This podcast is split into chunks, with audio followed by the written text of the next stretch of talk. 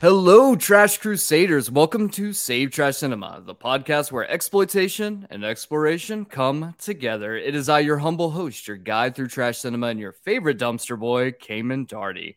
And on today's episode, we're delighted to bring to you a very special interview with indie filmmaker and Atlanta's own Brian Lonano. You might have seen his work on the Altered YouTube channel, his collection of shorts on Arrow Video, or have heard the quiet whispers You'll never forget your Gwilliam in back alleys around your home. Well, we have him here today to discuss his work and what new tricks he has up his sleeve, as well as answering all of your burning questions about the notoriously delightful Gwilliam. But before we jump in, let's do a little quick housekeeping. We'd love it if you rated and reviewed the podcast on your podcast app of choice. Don't forget, you could be on the show by emailing us or submitting questions through our email address at savetrashcinema at gmail.com. Or you can DM us on Twitter at savetrashcinema or on Instagram at savetrashcinema as well. By the way, we have a Discord channel. So please, uh, you know, jump in and take a look at what we're doing there. Make sure to also check out last week's episode when we tackle trash cinema to outer space with the absolutely outlandish Star Wars ripoff film, Star Crash. But enough about that. Let's get the show on the road. Brian Lonano, everyone. Well, hello there. I didn't expect to see you again so soon. I guess you couldn't forget your Gwilliam.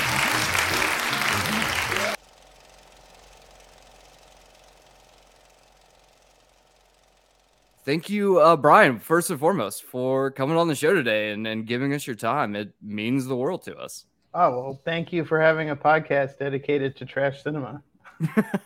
you know, it's it's one of those things where like growing up, I have always just been I don't know, there's like this weird spot in my heart for like really sleazy and cheesy films from like the 70s, 80s and early 90s. And so to know that there's there's someone who is calls himself the self-proclaimed trash filmmaker, uh, you are indeed the ideal guest for our podcast and and even more so for you to be located in, in our backyard in Atlanta, Georgia, is somehow even more incredible. Yeah, I moved here. Uh, it'll be 10 years this uh, August. I'll be here 10 years. Oh, wow. Moved from uh, New York City. So was making films there for a few years. And then uh, my wife got a job down here. And then we uh, moved. Now, do you think, I mean, coming from New York, do you think it's easier to to get things off the ground here in Atlanta, or do you think New York was like a hot like a hot spot for kind of the filmmaking ecosphere? Well, they they they both kind of the same actually. You know, um, when I uh, when I make my films, for the most part, I'm making them with my friends. So I was making films with my friends and former uh, classmates from school, from college. Uh, you know, we were collaborating until I moved to Atlanta, and even then, uh, some of them were coming down to Atlanta to help collaborate on the projects I was working on down here. Um, but uh, it's it's just as hard. I would say it's equally hard. It's just hard, period, to get sure. people together and to make a film, especially films like mine. Not so much in what they're about, but more so like their budgets, you know, because sure. I work with low or no budgets. We've done crowdsource like three times. And I would say one time was successful where we not only we made our goal, we surpassed it, but the first one I ever did was for the film The Transmission, and that was like tough just to raise three thousand dollars. But I didn't have, you know, movies like Crow Hand and Gwilliam to get people motivated to uh, give me money. And then uh, Gwilliam was obviously the most successful one because we were giving a lot of cool prizes out. And BFF Girls was um, partly successful. We didn't make our goal, but we raised more money than I'll, I would I've ever gotten to make a film, which was that's like, awesome. Which was like ten thousand dollars. Uh, BFF Girls is, uh, you know, I'm watching the screener the Lonanathon, and uh, I've had my fiance with me, and we're sitting there, and I think it starts it starts off with um, with Crow Hand, which we love, love Crow Hand. So by the time we get over to the BFF girls, she's just like she's just sitting there like, huh, huh, you know, I don't, hmm, I don't know what to expect here, and I, I don't want to spoil for the audience because I definitely think BFF girls is one that like you just you have to see it to experience it. It is just like Gwilliam. It's one of those where you just have to witness it with your own eyes. So it, it, how like it's something like that. Like obviously, I kind of want to know more about you know your history and whatnot. But you know, while we're here, at least you know, with something like BFF Girls, like how does a movie like that come about? So uh, BFF Girls, I think it was around the time we were working on. Uh, it was either Crow Hand or Gwilliam and uh, Tori and I, my wife Tori, uh, we were watching Sailor Moon on Hulu because they had the whole series, and she watched mm-hmm. it as a kid. I never saw it. I knew about it, but I never watched it. And uh, I was like, yeah, you know, let's, well, sure, we'll watch it.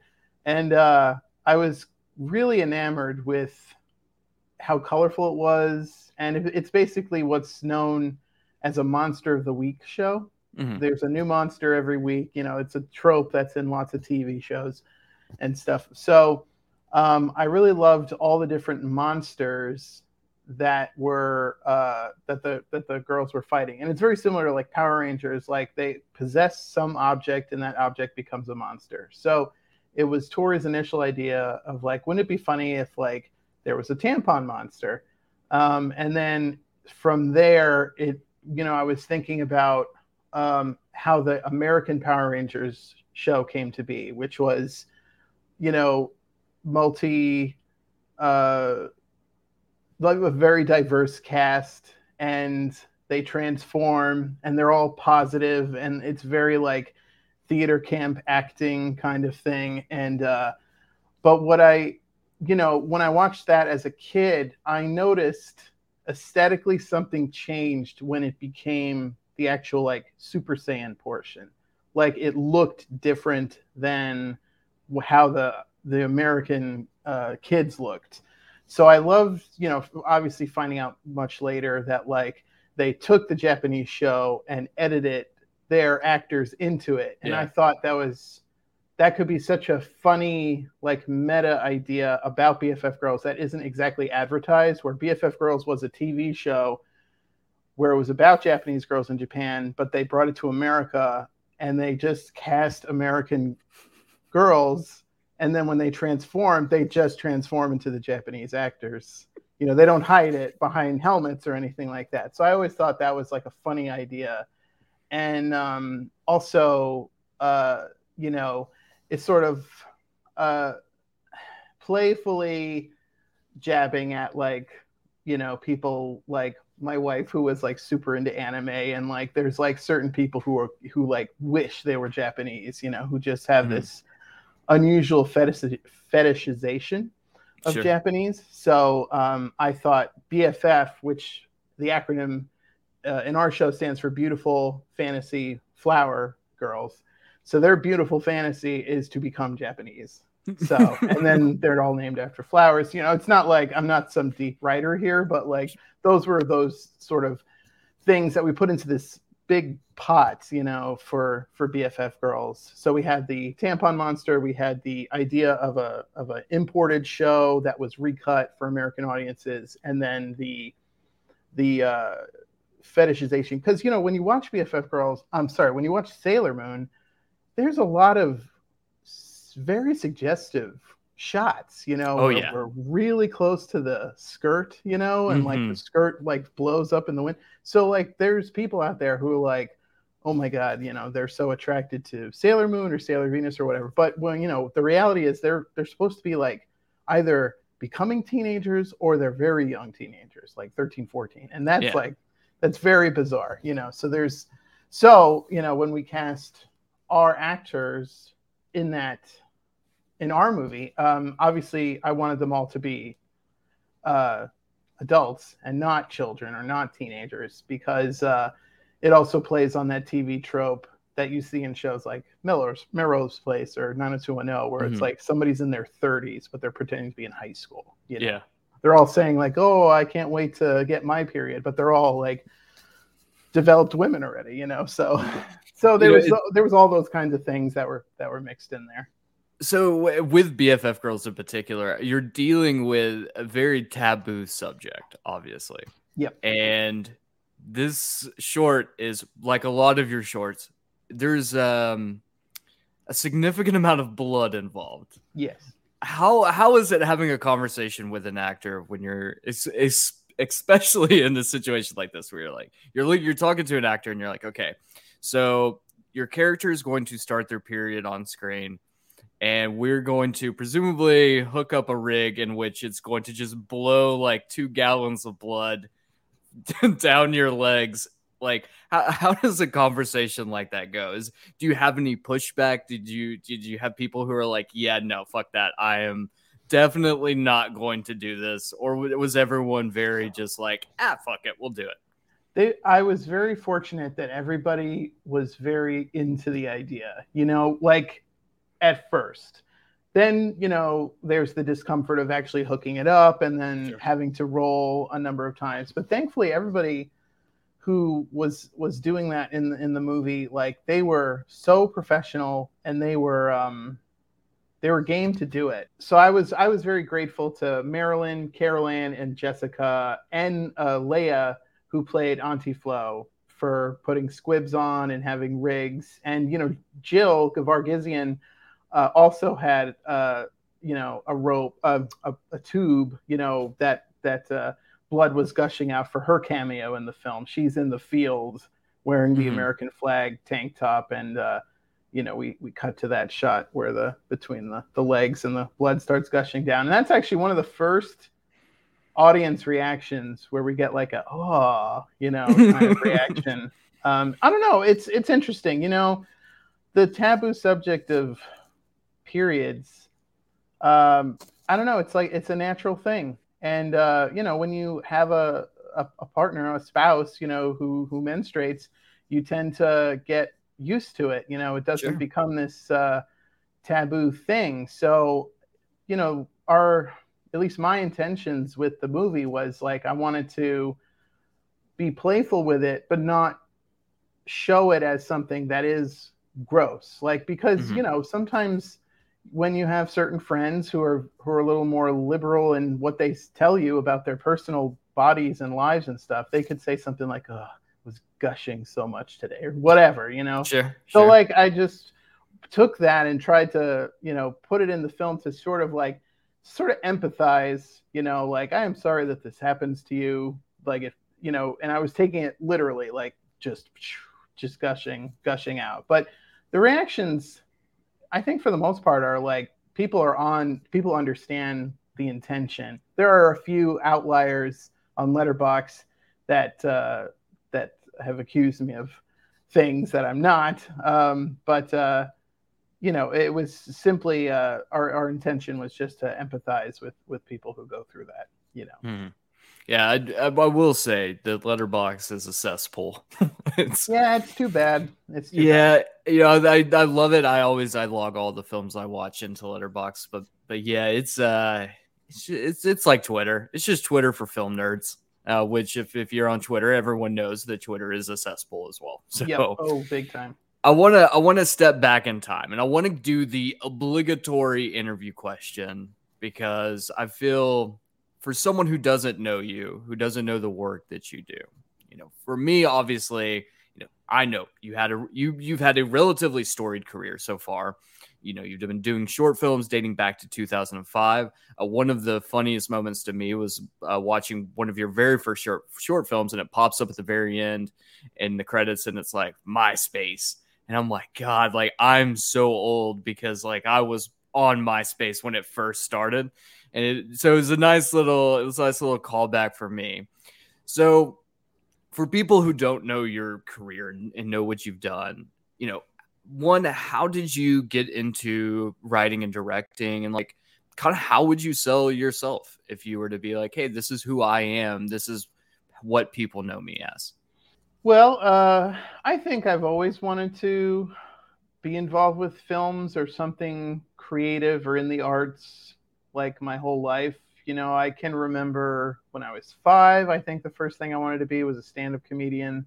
And then that changed to puppeteer. I wanted to get into puppeteering because I was really yeah. big into uh, Jim Henson and uh, the Creature Shop. You know, I was like a strange kid that uh, was kind of obsessed with like certain companies and certain composers like that's what i was into more than like i guess what like normal kids were into like sure i had pogs as a kid but i was also obsessed with like the films that ilm industrial light and magic were involved with or yeah. jim henson's creature shop or like what films james horner or danny elfman composed you know i collected soundtracks. I didn't really keep up with like the music of my age group. I did a little bit but like it was mostly like I who has who's like who's 14 years old and has the soundtrack to U.S. Marshals, you know, the sequel to The Fugitive that Jerry Goldsmith scored.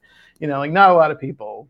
So so I was I was really into soundtracks and and a lot of the aspects of of movie making. I was I had uh, the Leonard Maltin guidebook to movies. I had a bunch of different books on on filmmaking. So and it wasn't until I was 10 where in my fifth grade yearbook it's you know you you has your fifth grade picture and like the career you want. And i put movie director. So uh, i bring that up every time i i am either talking to some film students or i'm on a show. I i, I always uh, bring up that like since i was 10 you know and in my fifth grade yearbook it says i wanted to be a movie director. And i guess the movie that like motivated that uh, was Jurassic Park because I was 10 when that movie came out in 93. So, you know, from there, uh, but, you know, the other thing was uh, we didn't have enough money to buy a video camera until I was maybe in high school. I got like a VHS C camera in like the year 2000. So it took a while for me to eventually start making films on my own. But my cousins in upstate New York had a camera. So every summer we would get together and I actually found some of my old scripts um, but none of them had anything to do with anything that I've been making lately. They're all, you know, like, oh, this is our version of the X Files, or this is our version of a spy movie, or a James Bond movie, or whatever. I think we did a um, we did a, sh- a short called Starship Titanic, and uh, excuse me, um, we used, you know, like shining a flashlight at right into the lens of a camera as an explosion and then just making the you know like everything was super it. low low budget. I experimented a little bit with stop motion. I took lots of pictures like with disposable cameras and i sketched and i made flip books and things like that. I did whatever i could. I drew comic books. I did whatever i could to sort of be creative and i'm thankful that my parents were really supportive of it. Uh, they didn't try and shy me away from doing anything in the in the arts. They signed me up for classes. They signed me up for music lessons. So um, yeah, I was pretty pretty busy uh, doing everything except making films until I got my own camera, and then I got to really uh, do a lot of stuff with like my Star Wars figures and uh, a lot of stuff involving toys since I couldn't like wrangle. I didn't have that many friends, so it took a lot. So I used a lot of my action figures to like tell stories and work on framing and things like that. But once I got to school in 2001, you know, everything I did was a movie. It wasn't just a light this object kind of thing. I had to turn it into a story or something interesting. And that's where the movie started to get more weird because we went to kind of like a, a Hollywood, like a, it wasn't a spirit Halloween store, but it was some facsimile of it. And it was on a smaller scale. We would go there and spend whatever money we had on ridiculous random props and then incorporate those into characters and then make movies with those characters. Like I think there was one assignment that we had where we were given a CD with a bunch of different music and they said make a film using this music.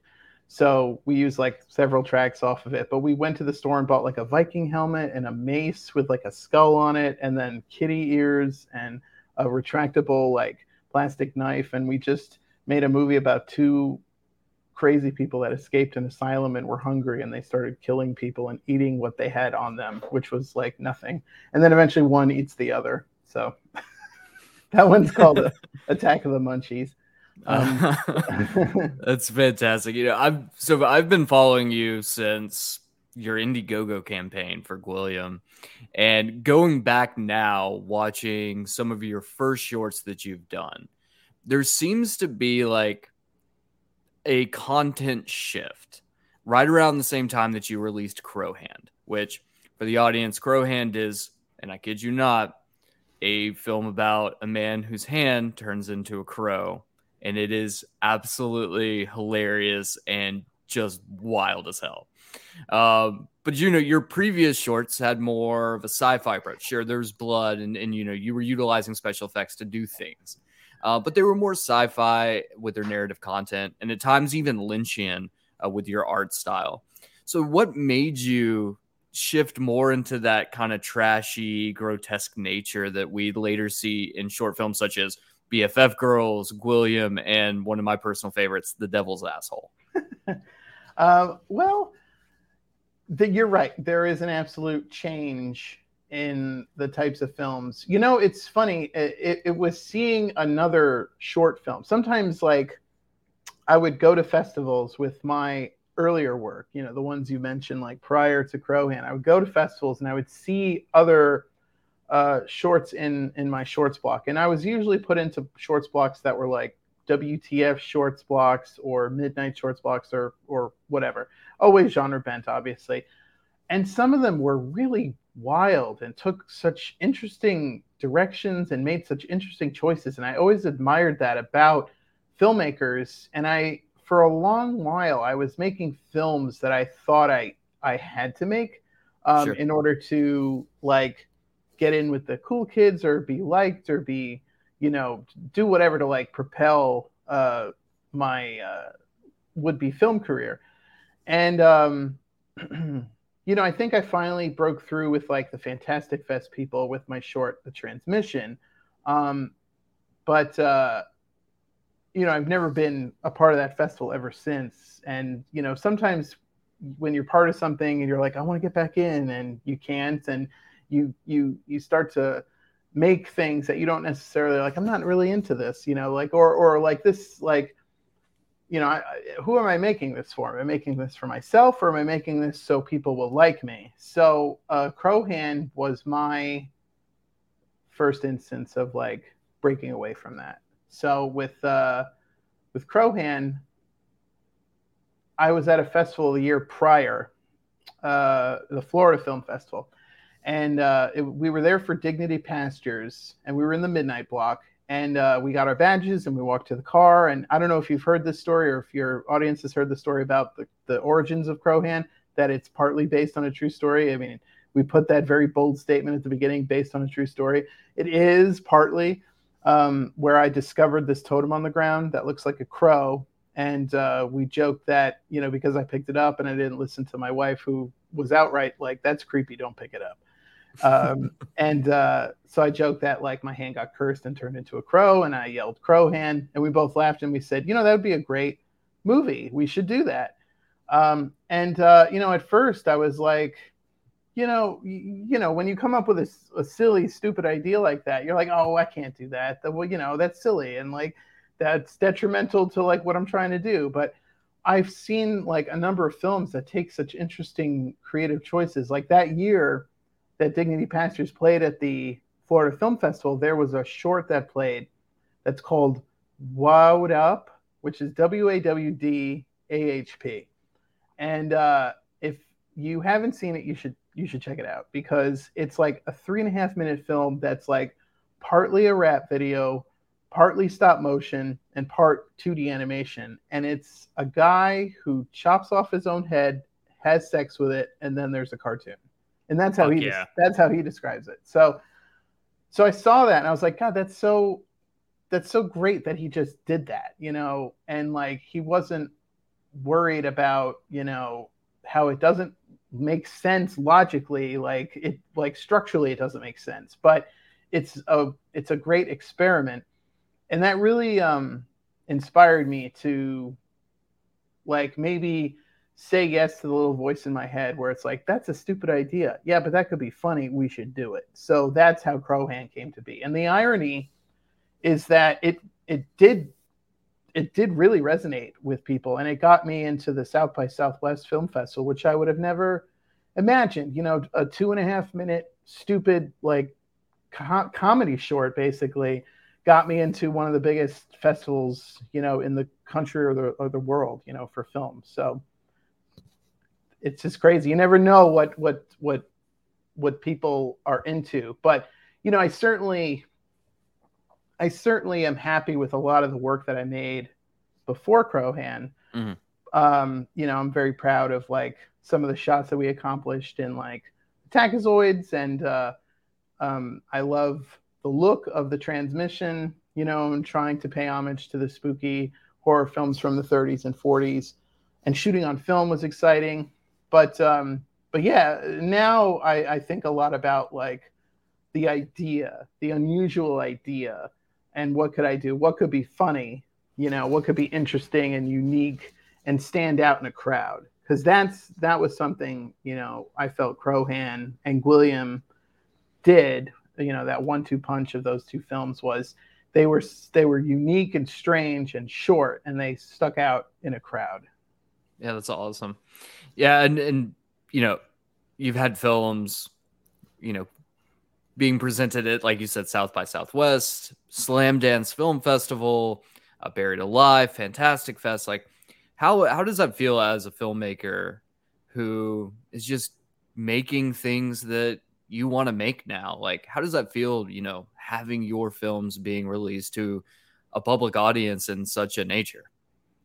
Well, it feels very uh, validating. Uh, you know, it, it feels good that people are liking what I'm doing. And, you know, the other exciting aspect of it is, you know, people are discovering, people are watching Crow Hand and Gwilliam, and there's a whole backlog of work before that that they could go back and, and look at, you know, which, which I, uh, which I'm happy about, you know, because uh, you know those films did well and they won awards and they played at certain festivals and here and there. But like, you know, once once you run on the festival circuit for like a couple years, you know, you don't do too much else with it except put it on Vimeo or YouTube or something. So it was mm-hmm. nice that uh, a place like Arrow uh, released, you know, some of my more recent films, and then they were like, they saw Lonanathon and they're like, we would love the rest of it. So it was nice to actually resurrect those older films and and put them out there again for people to enjoy, only to get some great Letterboxd reviews.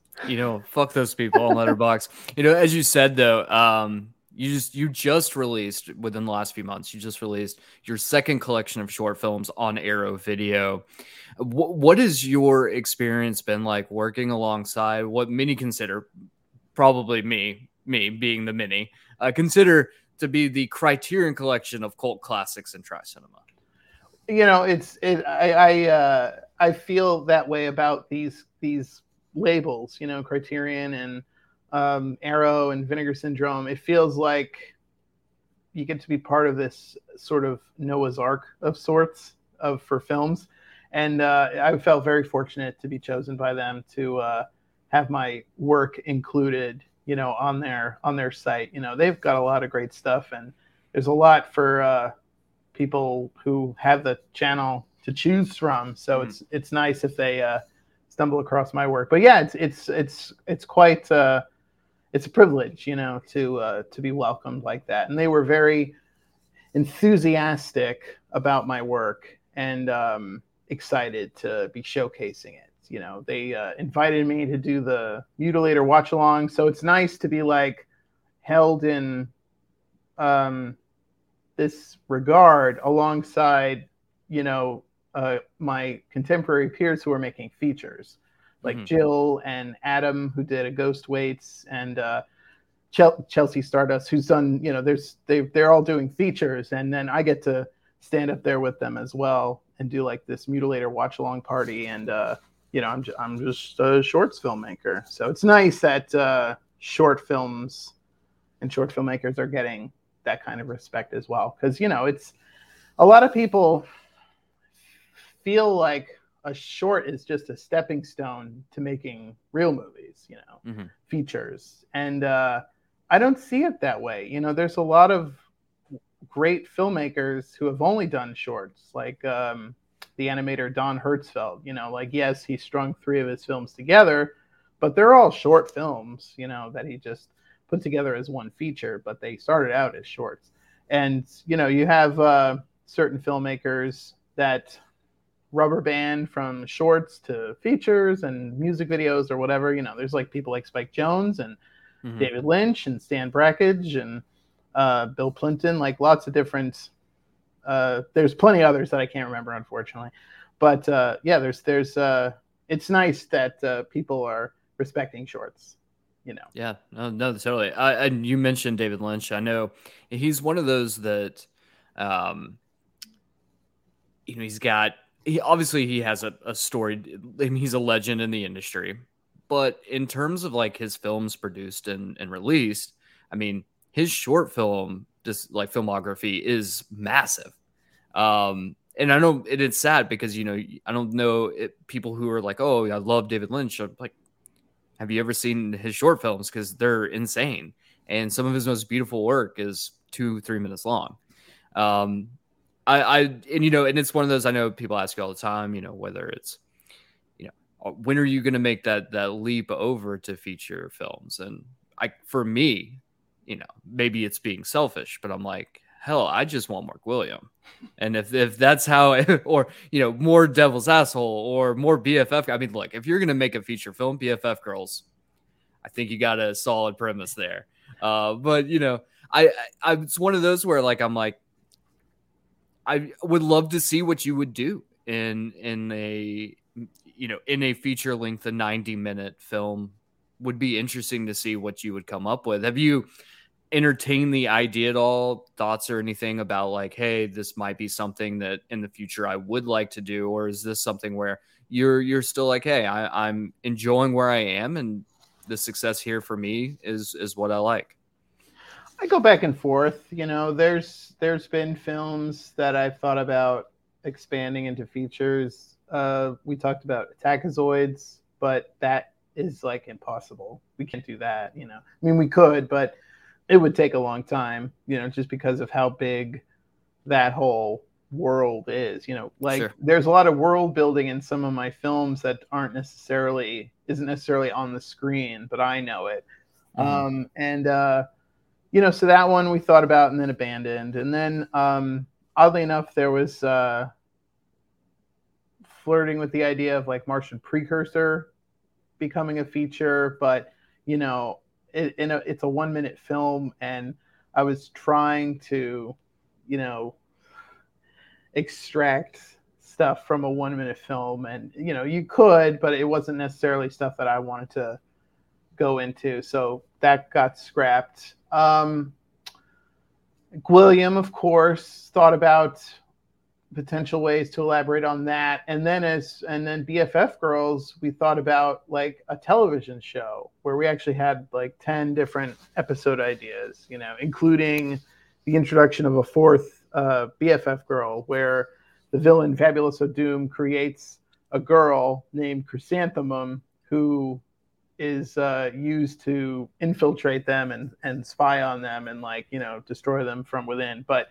is turned to good because she sees the goodness of friendship and with the three girls and she becomes the fourth BFF girls. That was like our plan for like a season finale, you know, of, of BFF girls. and then um, there's a there was a film idea that I wrote as a feature and then wrote as a 10 minute short and then wrote as a 2 minute short about a guy whose nose is haunted and he sneezes out ghosts and like he has to do he has to seek the help of a an ear nose and throat exorcist.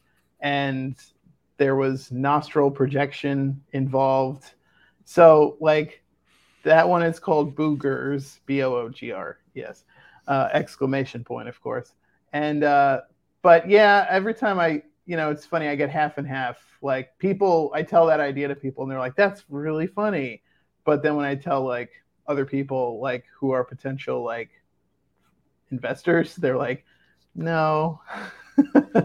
You know see so an idea like that to me seems right at home something with like Troma which look james gunn that's where he cut his teeth. We yeah. wouldn't have we wouldn't have james gunn you know directing his what third guardians of the galaxy yeah, movie yeah. or being like one of the big names at dc without his start i think it was poultrygeist Uh, no, Tromeo and Juliet. Romeo and Juliet, yeah. True, Tromeo and Juliet. Like we wouldn't have. Look, I, I'm 100 percent supportive, and there's actually a question coming up here in a minute about how we can help um, get a certain thing greenlit for you.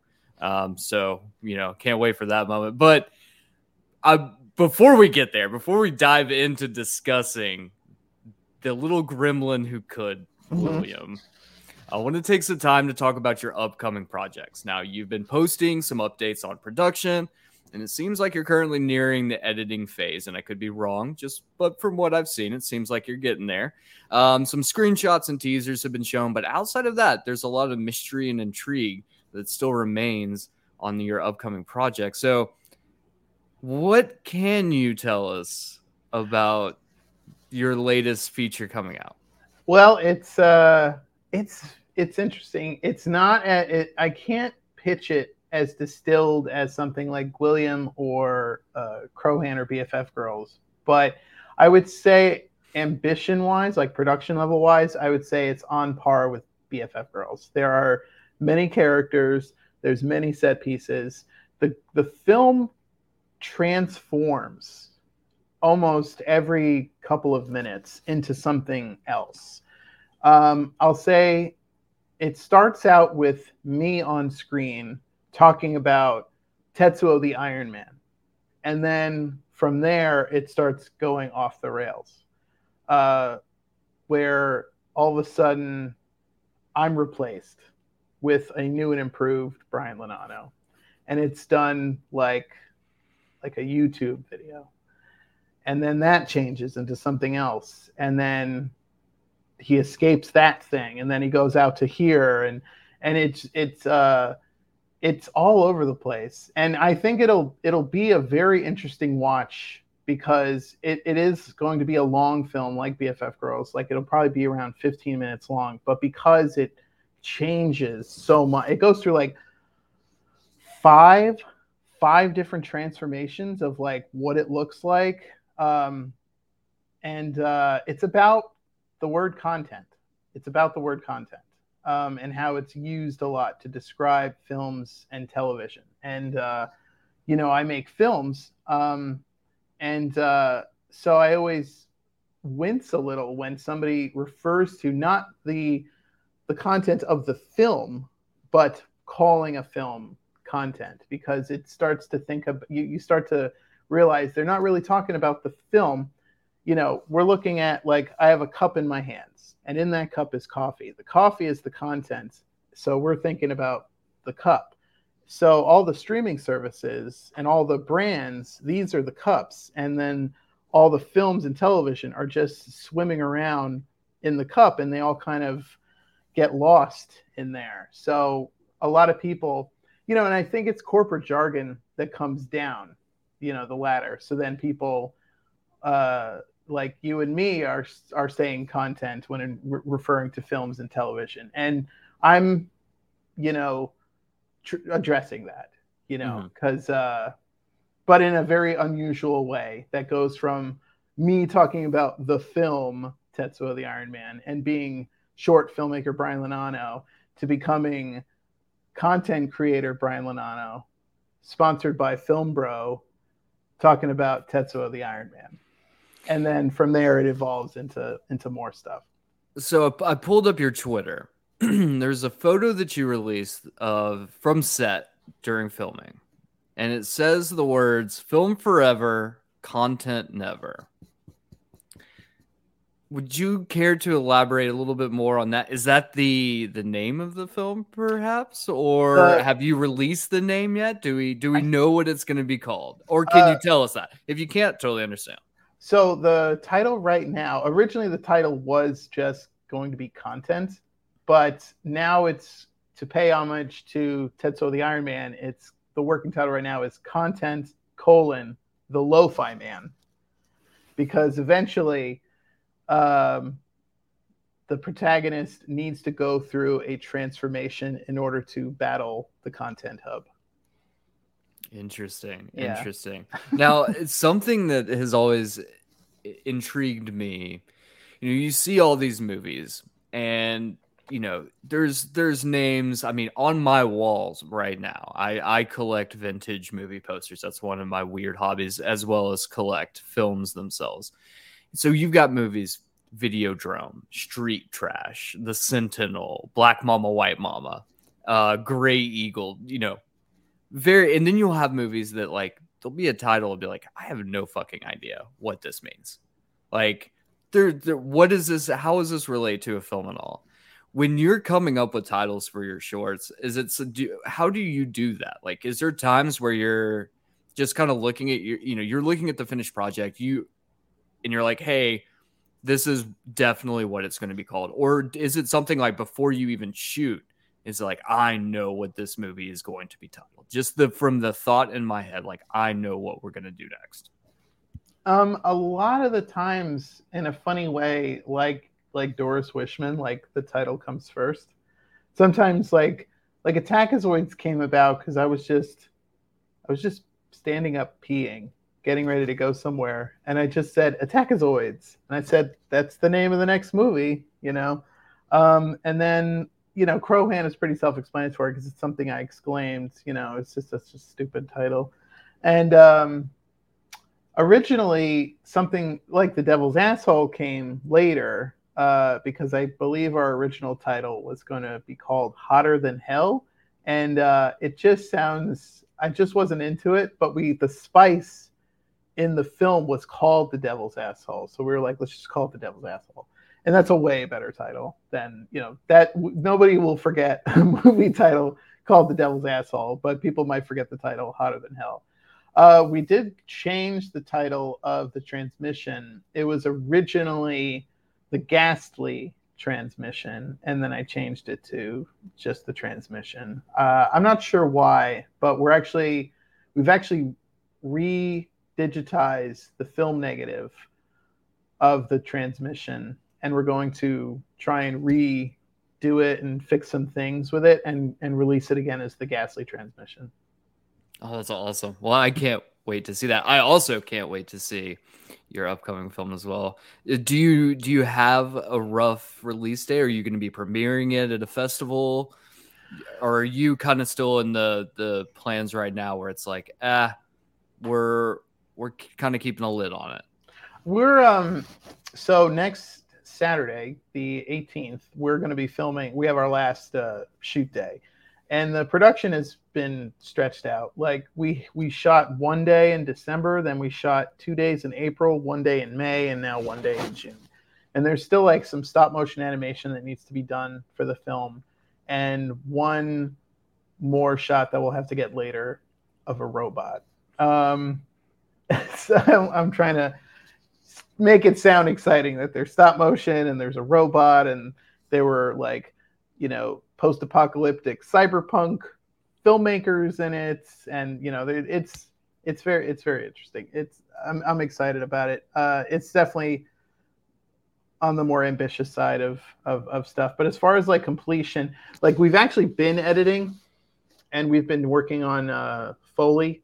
Uh, sound effects. Uh, we've been, you know, been going and like trying to record sound effects of like crunching celery for like you know body parts getting ripped off and stuff and uh, i'm hoping that the film will be done the fall so we can aim to have an early 2023 release you know uh, we're looking at the big three festivals in america to submit to at the beginning of the year and here's hoping that they we, i was contemplating like um we're trying to release it in the fall but i want to wait for you know a big uh, a big beginning of the year festival to see if that will you know if, if, people will take it and sort of catch on from there. But i have i have my favorite fests that i want to submit to and and hopefully uh, people are into it. It's it's it's int- it's it's a weird movie to try and categorize but it's definitely sure. genre bent um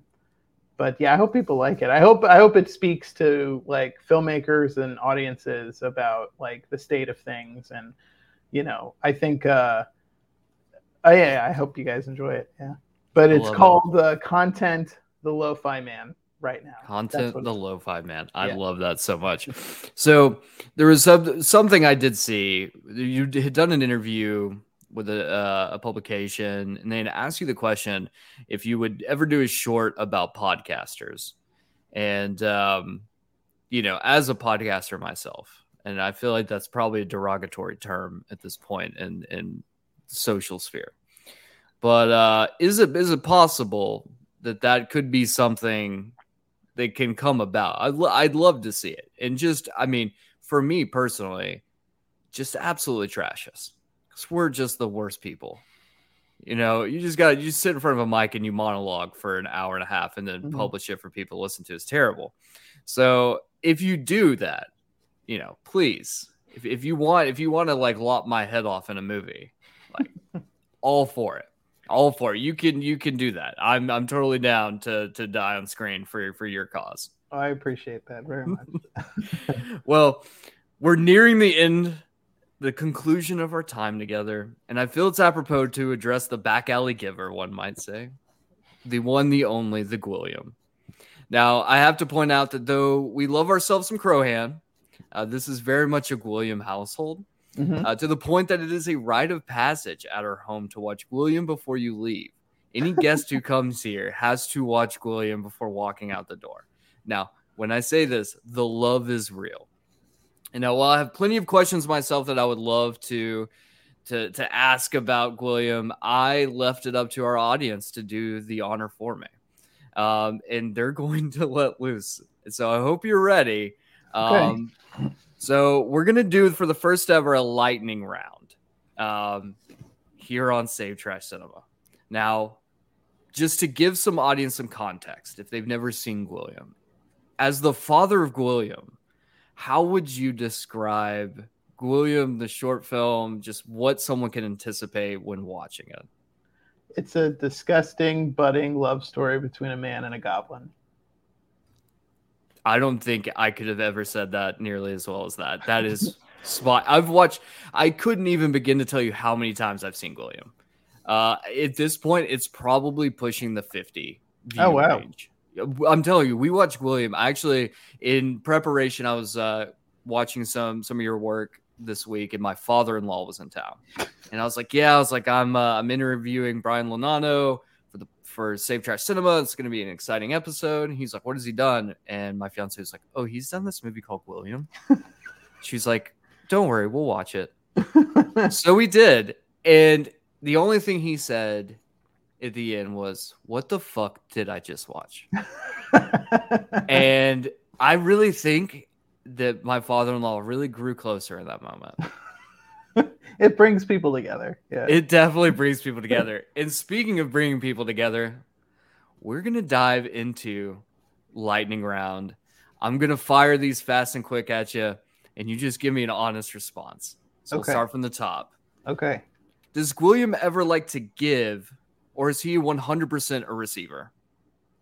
He gives. He only gives. He is He only, only capable of giving. Who is Gwilliam based on? Uh, okay. Gwilliam is based off of a drawing. Uh, it's not somebody I know, but I was uh, working overnight and my brother was with me, and somebody had a picture of their kid and he drew it, but he drew it kind of fucked up. And it was no longer a kid in that drawing. It was like a goblin because he had kind of like one pointed ear and he had these terrible lips. And, uh, you know, we kept that drawing for years and we said, what is his name? and we thought Gwilliam was a really gross name because the Gwill sounds like swill or g- like a gag reflex. So like Gwilliam. Turns out that's a real name in like England. It's like a surname or something like Yeah. that. So I kind of felt bad that like there were people like who were like, so there's this movie named Gwilliam, and like that guy's name was like Phil Gwilliam or something like that. I was like that poor guy. Um, but uh, but yeah, that's that's where it came about. But Gwilliam he's not based off anybody specifically, but you know, the idea came to us 10 years ago. I'm sorry, this is the lightning round. This is a very long lightning. No, this is fine. But um, the idea came to us actually more than 10 years ago. It's probably 12 years ago now. Uh, you know, Kevin and I were editing 8 Bit Ghost Top, and we came up with this idea for Gwilliam. And way, way back then, we were like, we can't make this film now, you know, because we were just starting out. We didn't know what kind of filmmakers we were going to be. So the idea stayed with us until Crow Hand was successful. And then uh, Tori said, now's the time to do Gwilliam. So so that's that's how that's how Gwilliam came about. That's what it's based off of. It's a drawing, a picture, a photo that we drew. I, I'm a little disappointed. I really hoped it was like you're like a childhood bully or like some creepy guy that lived down the street that would like try to give you candy or something. No, I had a very normal childhood. There were no creepers like trying to suck my dick or anything. Speaking of sucking dick, Gwilliam is obviously a blowjob king. However, does Gwilliam eat ass too? No, that would be a different goblin. Oh, That's a different oh, kind of, that's a different kind of goblin. oh! We're getting into Gwilliam lore now. Yeah, yeah. How did they animate Gwilliam? Is he a puppet? He is a puppet, but uh, in both Gwilliam and Gwilliam's tips, there is some digital augmentation. The blinks are digital, and some of the mouth movements were more exaggerated in digital, but but it is a puppet. Interesting. All right, here's the next one. Have you shown your parents Gwilliam, and are they proud of you? I showed my mom Gwilliam, and I believe her reaction was, "Oh, Brian," you know, something like that. Yeah. So, but I don't think my dad saw it. Yeah. You know, if it makes you feel any better, my my mother still has not listened to the show, which is probably a good thing. Yeah. Did anyone puke during the making of Gwilliam? I mean, outside of the actor who pukes on screen. No, nobody puked. Um, everybody kept their composure, and uh, yeah, nobody nobody threw up. Um, but I've been told that people have gagged watching it, and when I was on the festival circuit with it, when I was on the festival circuit with it, um, I gave out barf bags as a promotional item. You know, every seat had a barf bag, and people were like, "Oh my god, am I going to throw up?" And I was like, "Oh, maybe. We'll see." But no, nobody threw up on the set. How did Gwilliam come into existence? Was he born? Uh, yes, because he has a grandmother. Mhm. So he was born, and uh, but he was raised by his grandmother. I don't know if he knew his family or if his family left him and he had to be raised by his grandmother. Well, that speaking of his grandmother, if Grandma Gwilliam can have offspring, does that mean Gwilliam can reproduce as well? No, he cannot reproduce. He is uh, an exceptional goblin. Um, and I don't know how much detail you want me to go Oh, into. Okay, all of that. so so I've been building a mythology about Gwilliam in my mind. So Gwilliam, and this might answer some other questions that are coming in the light round, but I've I've imagined him being like hundreds, thousands of years old. He came over on the Mayflower, pretty much. Like he came from the old country. He was under the Mayflower blowing pilgrims Oh, yeah. you know and then he came here and went through various like existence like we had a we had a line that we were going to put in the feature that is sort of a a, a a nod to Bram Stoker's Dracula, where he says, "I've crossed oceans of time to find you." He says, "I've crossed oceans of come to find you." Incredible. Uh, All right, here's the next one for you. Would Gwilliam rather have pubes for teeth or teeth for pubes? pubes for teeth or teeth for pubes? I'm not sure how to answer that question, but I will say that in an original version of Gwilliam, his teeth were going to retract up. So he was all gums.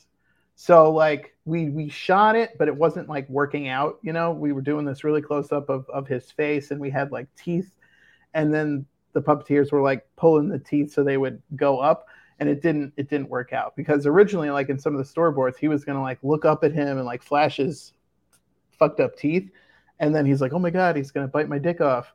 And then the teeth go away and he just goes down on him. So that's like the surprise. Like oh he's not gonna bite his dick off he's gonna suck his dick so originally the teeth were gonna re- retract but it didn't work out so now he just does it with his teeth.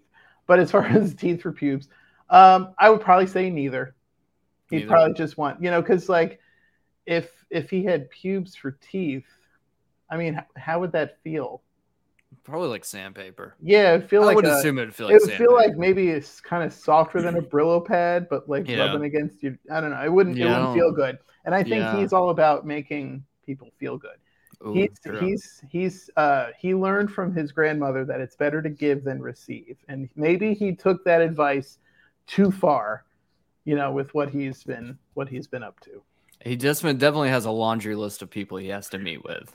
i'm sorry i have to go back to your question uh there is some character that was inspired uh inspired me to make gwilliam or to inspire how sought out gwilliam was it was the snl skit with chris Kattan as this dancer named mango Mango. and how all these celebrities were like, I have to see Mango. I love him so much, and blah Mhm. blah. And you're like, why? Like, it doesn't make any sense.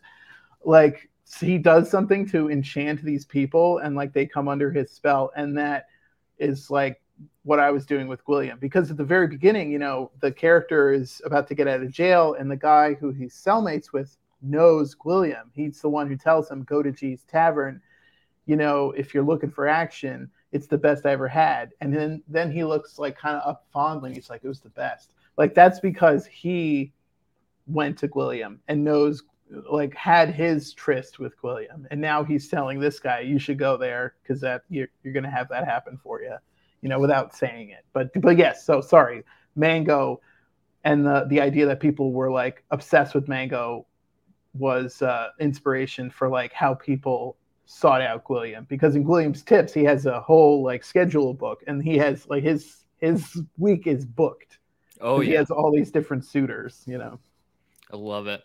Next question is: Will we see more of Gwilliam, or was his Halloween special his farewell video? Um, you know, I've always uh it's funny, I, I think about like ways to either explore the Gwilliam lore or to go the Ernest movie way and like have him save Christmas or something, you know, because I certainly have a Christmas idea where Santa doesn't want to give presents out anymore because he's so disenchanted with the world, and Gwilliam gives him a blowjob and it inspires him to give presents out again. I love this so much. With the last question, this is one that I referenced earlier. Have you been approached yet by any porn studios to make an X-rated version? If not, how much do we need to crowdfund to make this happen? No, nobody's asked me, but I've joked about like the uh there was that I guess it's still happening because it, it still shows up at festivals and stuff, but like VR really came back in a big way. Mhm. And uh, I joked that like, you know, we should make the Gwilliam VR experience. And like it's just you like with the stupid Oculus on and you look down and you're just getting sucked by Gwilliam. Like oh my god, yes, please. We can whatever we have to do to make this happen. I will. I will start to sell my own organs to, to turn that into reality. well, hopefully that won't be necessary. But but yeah so uh but you know if you have if you have questions that you wanted to get in you know you could certainly ask you know i'm, I'm uh, it's fun to it's fun for me to sort of give away little secrets about what i think gwilliam is you know what i think his story is but you know i'm not sure if it's something i i want to um pursue as like a filmmaker. And and a big reason why is because for some reason he's just become this really beloved character you know and i really don't know how how much like what percentage of the world loves gwilliam.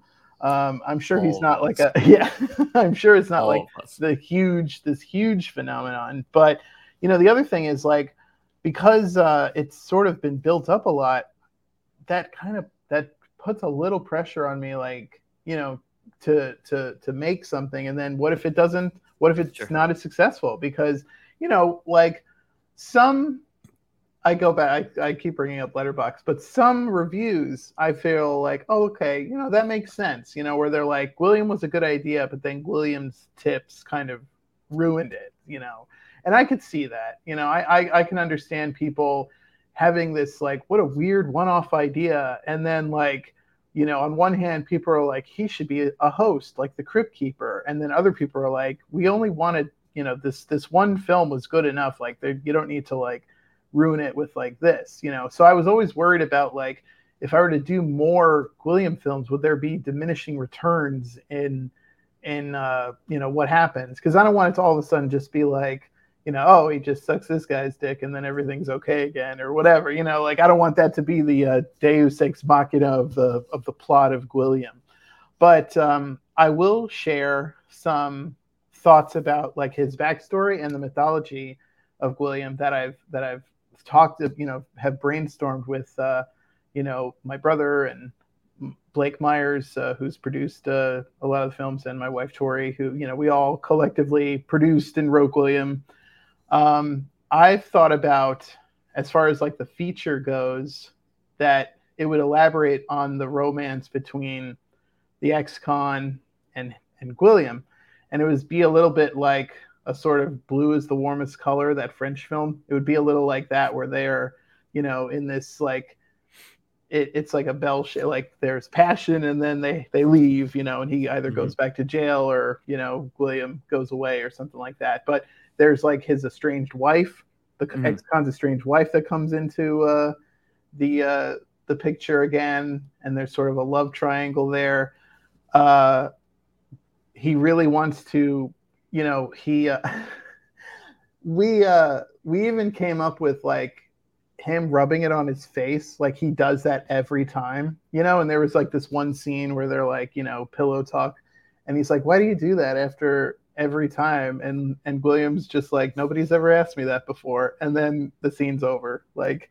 they never even answers it you know and then one time, you know, he gets caught by his uh, strange wife and he's got it on his face and she's yelling at him, but she's like, wipe your face, you know, like, and he's like, no. do you think, do you think in a feature that you would incorporate Grandma Gwilliam um, in, into sure. it at all? I'm not sure because Grandma Gwilliam came later, you know, when we were, um, you know, working on the Gwilliams Tips uh, short, I really loved that little detail of like his grandmother is mentioned, not his parents. So to me, that like implies that he was raised by his grandmother. You know, that may he may or may not know what his parents, who his parents are. Um, the other, the, another detail of uh, that I don't really talk about is he is a goblin who blows people, but he's not necessarily like his family isn't necessarily a bunch of blowjob goblins. Like he might be the black sheep.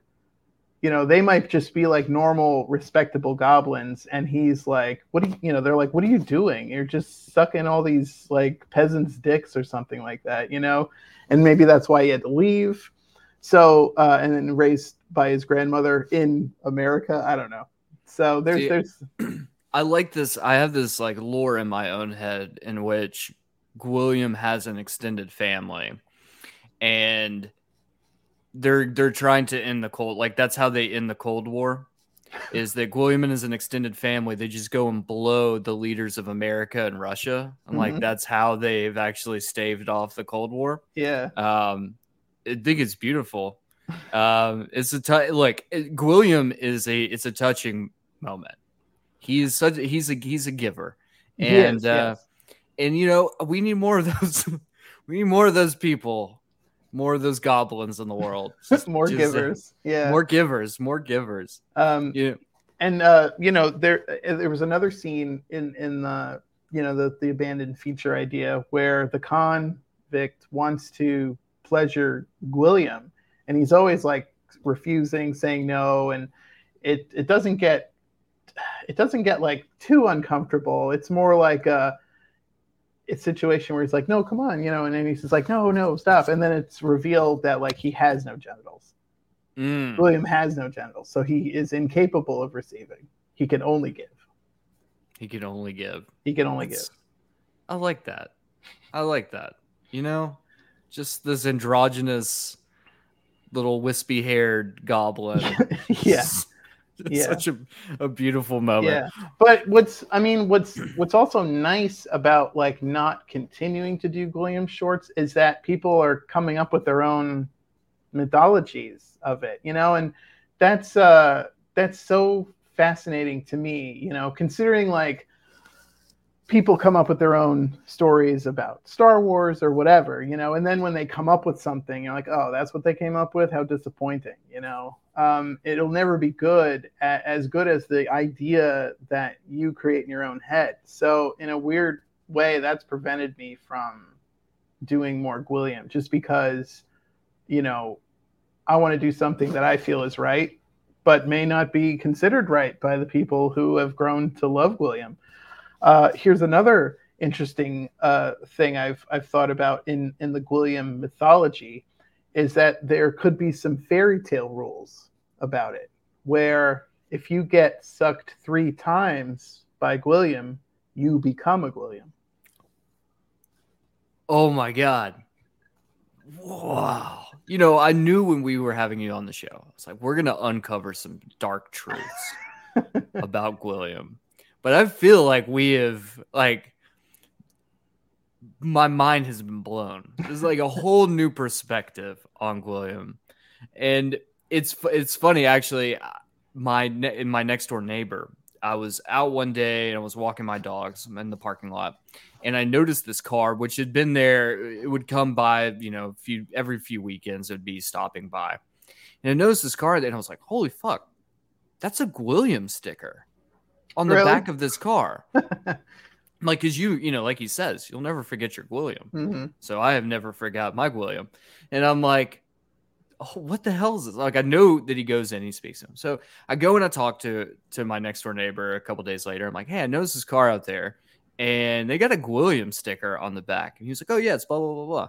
And I'm like, it's Gwilliam. Like, I know Gwilliam is is big, but like, it was like such a moment.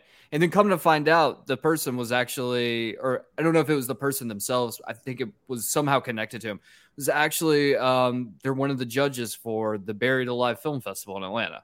Oh, cool. And I was like, oh, I was like, oh, this makes so much more sense now. Like everything's connected. So it's such a small world, and and Gwilliam just brings us together. yes, that's what he does. It's such a beautiful like. Well, we're pulling together. I don't want to. I don't want to keep you too long. So I have one last question, and it's as we do with all of our our ho- guest hosts that come on, all of our people that we interview. We ask the question: If you had to choose one trash cinema film to save, what would it be? I wrote four down. Um, two of them are not uh, seasonal, um, but I'll just na- name them. Uh, Christmas Evil and Bloodbeat are amazing films that should be treasured and should be celebrated every every uh, holiday season. Um, you know, a film going back to that short "What Up," uh, a, a movie called House from Japan Mhm. uh, really inspired me to take uh, interesting creative choices and risks as a filmmaker. I saw that at the Boston Underground Fest in 2009, and I was never the same after that. Um, so that's one that I probably say must be saved. But then there's another one that's kind of different in a very different way. It's different. It's very different. Uh, it's called Dangerous Men, and it's by this guy John S. Rad, and it's like a nonsensical dream logic kind of vigilante movie that makes no sense and it took 25 years to make so both of those films kind of inspire me one to take interesting you know aes- uh, aesthetic choices you know and editing choices and, and this and that and the other is the persistence of vision you know to take 25 years to make your crappy nonsensical vigilante movie. I mean, I admire that director for sticking to it and and spending that long of a time to finish his film. It's it's always inspiring and uh, you know, it makes me continue to do what I do, you know, trying to take one film at a time to create a body of work, you know, over ever um, what is it, 16 17 years now been making uh, short films. So yeah, I would say those those those two, Hausu and Dangerous Men. It'll have to be a tie. Awesome. I love to hear. Well, Brian, once again, thank you so much for being on the show. For real, this has been an incredible experience with you. But before we go, what do you got to plug? Socials, YouTube channels, your website. What if people can find you? Where can they find you? And what would you tell people to look if they want to know more about you and the work you do? Well, I got a website, uh, brianlonano, brianlonano.com. That's where uh, you can see a bunch of my films. Um, they're embedded uh, on the website. If you have Arrow, uh, the subscription, the streaming service, uh, 20 of my films, I think, are on there. Uh, and uh, I've been I've been told actually that people really love the VHS and or bootleg cut of BFF Girls. So if you have Arrow, you should check those out those versions of the film. They say they're the superior versions, which is I find interesting. Um, and uh, I'm on Twitter. Uh, pretty easy to find me there. And uh, hopefully, you know, while I'm on Twitter, I'll be teasing uh, pictures and things like that of the new film we're working on, content, The Lo-Fi Man. So, so yeah, Arrow, and uh, also uh, the Gwilliam films are on Alter on the Alter's YouTube page. You can check them out there and yeah, if you just Google my name, stuff will come up. Uh, a, a, lot of uh, a lot of places, you know, ripping my films and putting them on different uh, streaming streaming platforms. Uh, yeah. fantastic, fantastic. Well, once again, thank you so much, guys. Go follow Brian go check out his work. I, trust me, if this interview hasn't convinced you yet, then I really don't know if anything will, but I can tell you it is absolutely fantastic. And if you've enjoyed the show, please rate, review, and share the hell out of it your friends, loved ones, and worst of enemies. Honestly, word of mouth is key here. We are beggars. If you're interested in video games, check out our sister podcast, the Spotlight Games Podcast, on all your favorite streaming services. We also have a YouTube channel, so don't be a heathen and watch us banter about video games there as well. In the meantime, you can follow me at Kid Cayman or our main podcast at Spy Games Spot on Twitter and at Spotlight Games Podcast on Instagram. If you want to be part of the show, whether it be a guest host or have a movie recommendation, you can reach us at savetrashcinema@gmail.com or Save Trash Cinema on all socials. Remember, fight big box office. Save Trash Cinema.